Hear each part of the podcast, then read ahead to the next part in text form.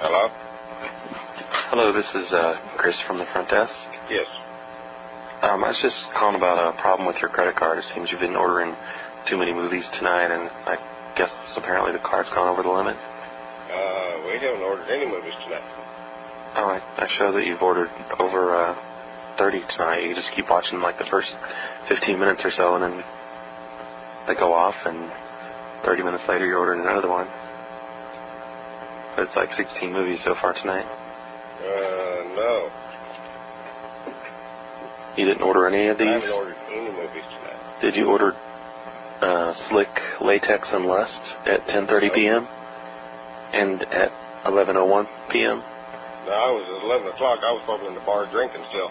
Oh, well, this shows that movies have been ordered all night and from your room from 108. Did you order Dripping Wet Sex at 12:05? Nope.